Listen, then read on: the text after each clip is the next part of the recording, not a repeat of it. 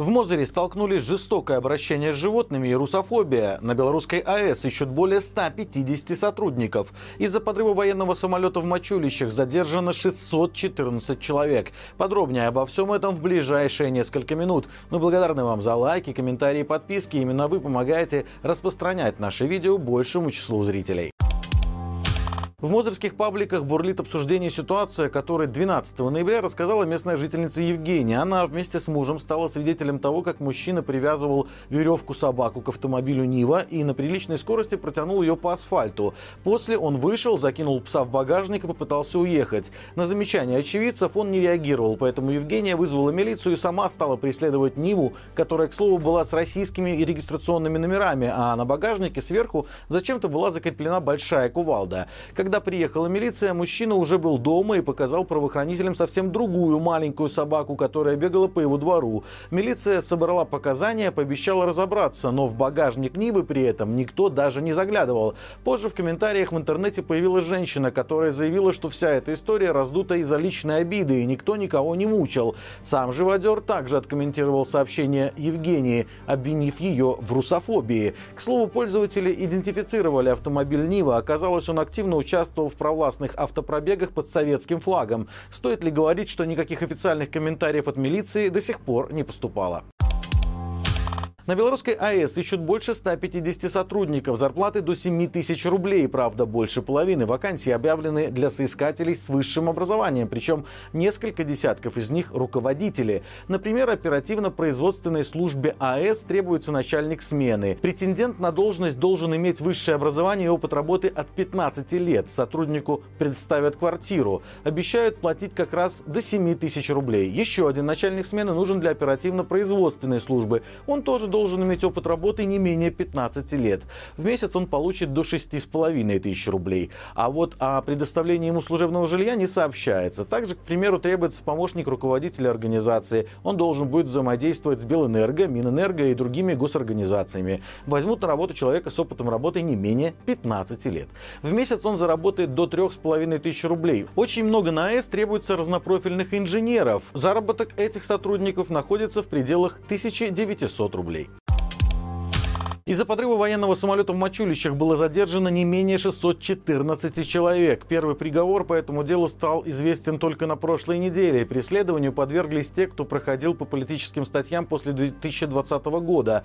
По информации правозащитного центра «Весна», массовые аресты психотерапевтов, реконструкторов, стрелков, страйкболистов по всей стране были связаны именно с этим делом.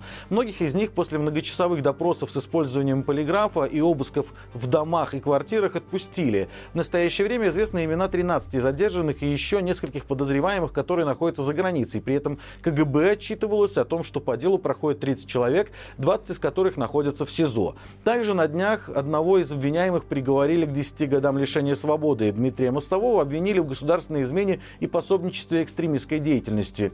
Диверсия на военном аэродроме в Мачулищах произошла двадцать шестого февраля две тысячи двадцать третьего года. Тогда с помощью беспилотников был взорван и выведен из строя российский дальний разведчик, который использовал для наведения российских ракет на цели в Украине. В Гомеле хотят установить урны по рекордной цене. Флагшток обнаружил на сайте госзакупок тендер на покупку шестидесяти трёх уличных бетонных урн с металлическим вкладышем. Потратить на них собираются двадцать шесть тысяч восемьсот семьдесят пять рублей. Деньги, естественно, возьмут из городского бюджета. Таким образом, стоимость одной урны для налогоплательщиков составит четыреста двадцать семь рублей, примерно сто тридцать долларов. Для сравнения, в прошлом году закупка пятидесяти шести урн для советского района Гомеля обошлась всего в девять тысяч шестьсот рублей. Поэтому нынешний тендер выглядит завышенным как минимум в три раза. Закупка городских урн появилась в плане закупок администрации Центрального района Гомеля совсем недавно. В других районах города планов по закупке уличных урн в настоящее время нет. В архиве сайта госзакупок факт приобретения ранее столь же дорогих городских урн Флагштоку найти не удалось. Гомельское управление принудительного исполнения продало за долги буксиры белорусского речного пароходства. Оба судна, которые теперь пришвартованы в Мозыре, были произведены в восьмидесятых годах. За их приобретение развернулась нешуточная борьба. По каждому лоту было сделано по тридцать ставок. В итоге буксир, который не имеет двигателя, был продан за двадцать шесть с половиной тысяч рублей, а буксир, оснащенный двигателем, за двадцать девять тысяч. Напомним, в январе две тысячи двадцать третьего года пароходы уже пытались продать, соответственно, за тридцать восемь и сорок три тысячи рублей. Однако желающих выложить такие суммы тогда не нашлось. обошлось. Учитывая, что цена судового двигателя превышает стоимость приобретенных теплоходов, можно предположить, что в итоге они были куплены не для эксплуатации. В две тысячи двадцать втором году российское вторжение в Украину нанесло непоправимый удар по белорусскому речному пароходству. Предприятие утратило возможность прохода судов из бассейна Припяти в Днепр, Сош и Березину через украинскую территорию. Таким образом, новый собственник даже при наличии желания не сможет перевести теплоходы ни в один областной центр Беларуси, за исключением Бреста.